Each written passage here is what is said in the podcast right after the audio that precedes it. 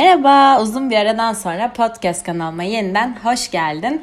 Ee, öncelikle bu kadar uzun ara verdiğim için özür diliyorum. Yani sınavlarımda oydu buydu, dersler falan o kadar yoğundum ki yani yeni bir bölüm kaydedemedim. Ee, zaten bu pandemi süreci yüzünden de hepimizin sinirleri çok bozuktu, gergin. Ya hala bozuk, o ayrı.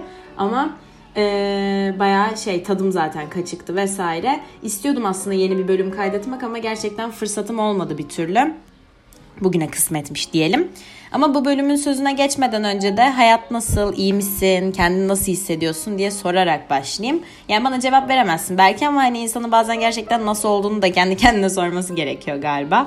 Ee, bugün de ben sana sormuş olayım. Şimdi gelelim bugünün üzerinde duracağımız kısmına. Bugün bir kitaptan değil de bir belgeselde geçen bir söz üzerine yoğunlaşacağız.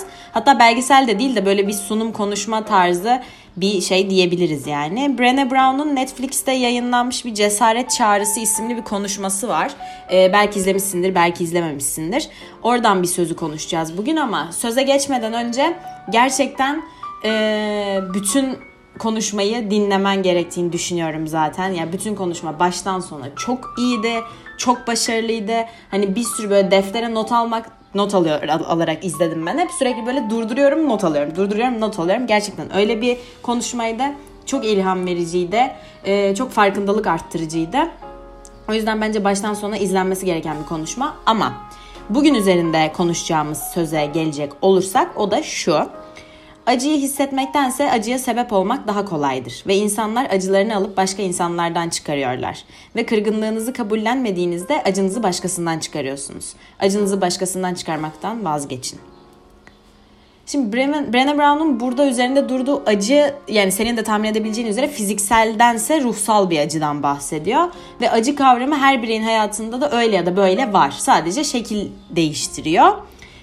Çünkü yani buna çok müsait bu duygu ama ne olursa olsun kendine bir şekilde bir yer buluyor maalesef hepimizin hayatında. Aslında yani maalesef demek de ne kadar doğru bilmiyorum ama yani kötü bir duygu olarak düşündüğümüz için biz hep acıyı böyle bir algımız var ne yazık ki.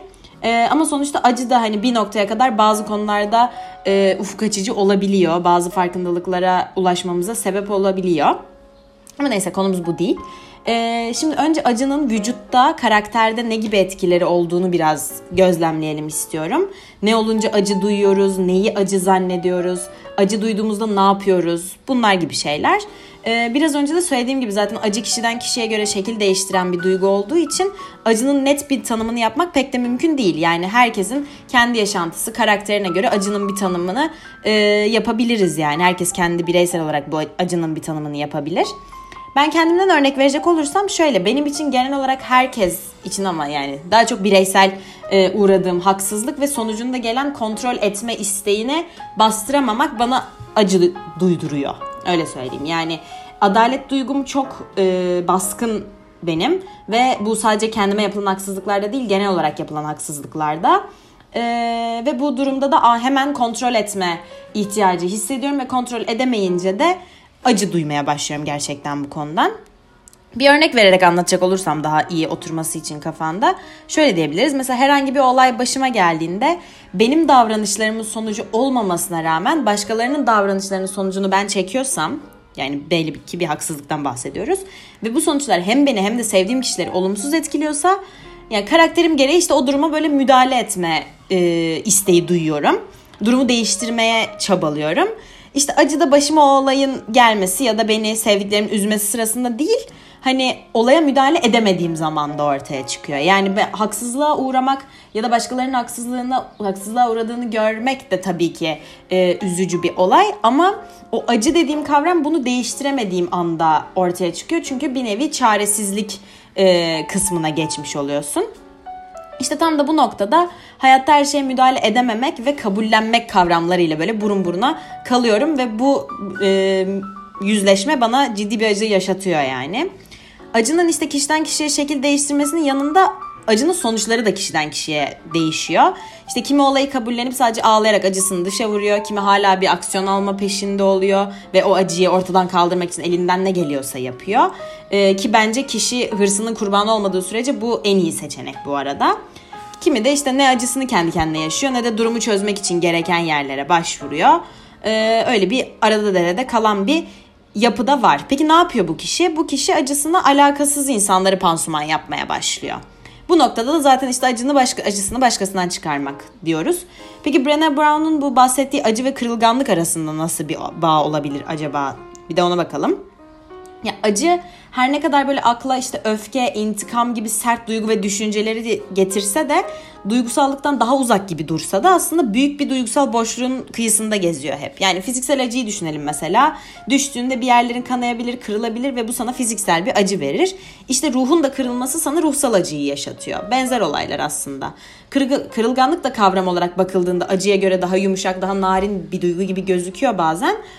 Ee, ama bir o kadar da tehlikeli bir duygu aslında. Çünkü işte Brené Brown'un da söylediği gibi yani o kırılganlığı kabullenmediğin anda e, acını tetikliyorsun ve acını başkasından çıkarmaya başlıyorsun. Yine bir kabullenme davasının söz konusu olduğunu da altını çizmek istiyorum bu arada yani burada. Çünkü işte hayatta karşılaştığımız böyle her etki e, büyük küçük hiç fark etmiyor. Bazı tepkiler vermemize sebep alıyor ve bu kabullenme olayı da buralarda giriyor devreye yani.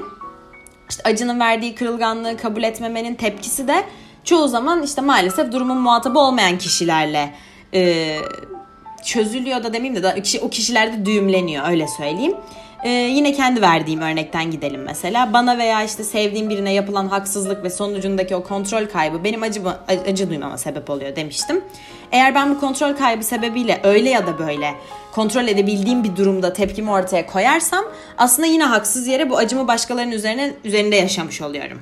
Ki dikkatini çekerim en başta acı duymamın sebebi hak etmeyen kişilerin başına bir şeyler gelmesinden kaynaklanıyordu. Ya böyle de bir çelişkiye düşüyorum. Bu kontrol mekanizmasının tamamen verdiği işte arzu, hırs artık adına ne dersen de eğer böyle bir tepkiye sebep olursa ister istemez yine başa dönüyorum. Ve bunun bana asla olumlu bir dönüşü olmuyor tabii ki yani. Peki ne yapmak lazım böyle bir durum yaşandığında? İşte acımızı nasıl fark edeceğiz? Vereceğimiz tepkiyi, karşılaştığımız etkinin sonuçlarını e, yani tırnak içinde nasıl kontrol edebileceğiz? Aslında bunun cevabı Brené Brown'un sözünde biraz saklı gibi. Yani kırılganlığımızı kabul ederek. Ee, bize acı veren olaylar önce kırılmamıza sonradan acı duymamıza sebep oluyor. Sonuçta düştüğünde, düştüğünde önce acı duyup bir saat sonra bir yerin kırılmıyor. Onun gibi düşün. Ee, bu ruhsal acı ve kırılganlıkta da mesele, mesele doğru odağı ve muhatabı bulmak oluyor yani. Ee, yoksa işte başkalarından acı çıkarma mevzusu oluyor. Yoksa işte aynı plağı döndürüyorsun, döndürüyorsun ve hiçbir şey değişmiyor hayatında. Ne bir çözüm bulabiliyorsun ne de yapmak söyledi, söylemek istediklerinin asıl ulaşması gereken kişiye ulaştırabiliyorsun. Böyle bir çıkmazda kalıyorsun yani. Kırılganlık bazı insanlarda böyle zayıflık olarak görülebiliyor maalesef. Zaten kilit noktada birazcık burası. Ama halbuki bu kırılganlığı dile getirip evet abi ben kırıldım demek, bu durumu bir zayıflık olarak görüp acının yanlış yönlere doğrultmaktansa kat kat daha hızlı çözüme ulaşmanı sağlıyor yani tecrübeyle sabit. Ama işte bunu yapması söylendiği kadar kolay olmuyor, olmayabiliyor. Bunu ben de farkındayım. Çünkü insan içgüdüsel olarak kendini hep haklı, hep güçlü, hem dimdik tutmak ya da göstermek istiyor. Ben kırıldım demek söylemesi çok kolay olmasa da kişiye çözüme götürmek konusundaki başarısı sebebiyle hani en azından denenmeyi hak ediyor bence. E, çünkü yeni bu tarz yeni bir şeyler de denememiz gerekiyor hayatta. Ya insanız hepimiz kırılabiliyoruz, darılabiliyoruz, acı duyabiliyoruz. Bunların hepsi çok normal şeyler. Ama o kontrol mekanizmasının ve hırslarımızın kurbanı olmamız da maalesef çok muhtemel. E, bu konuda baktığın yere bağlı olarak tabii yine tüm iplerin elinde olması hem iyi hem kötü bir yandan. Çünkü kırılgan, kırılganlıklarını hırsa e, çevirmekle çevirmeyip kabullenmek arasındaki seçim yine senin elinde. Sen yapıyorsun bu, çez- bu seçimi. Ya bunu kabullenip acını kendin yaşayıp bundan sorumlu olan kişilerin etkisiyle çözüme gidiyorsun ya da kabullenmiyorsun. Haksız yere insanların senin acını yaşamasına sebebiyet veriyorsun.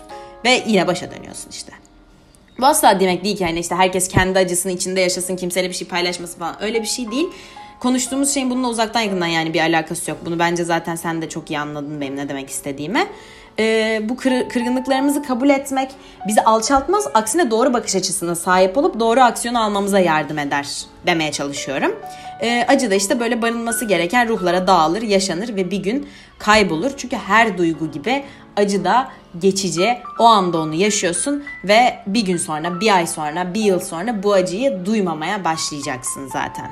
O yüzden doğru yöne gitmek e, yani o duygudan, o duyguyu yaşamaktan kaçmaktansa doğru yöne, yöne gitmeyi e, hedeflemek daha önemli gibi geliyor bana.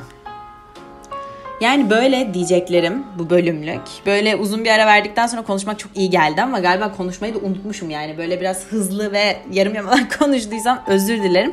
Ama umarım keyifle dinlemişsindir.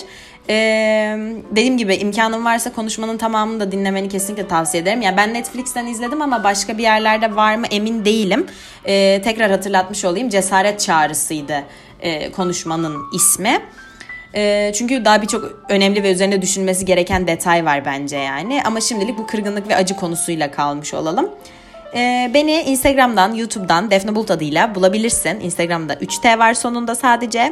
Kendine çok çok iyi bak. Umuyorum bir daha bu kadar uzun ara vermeyiz. Bir sonraki sayfanın satır aralarında görüşmek üzere. Hoşça kal.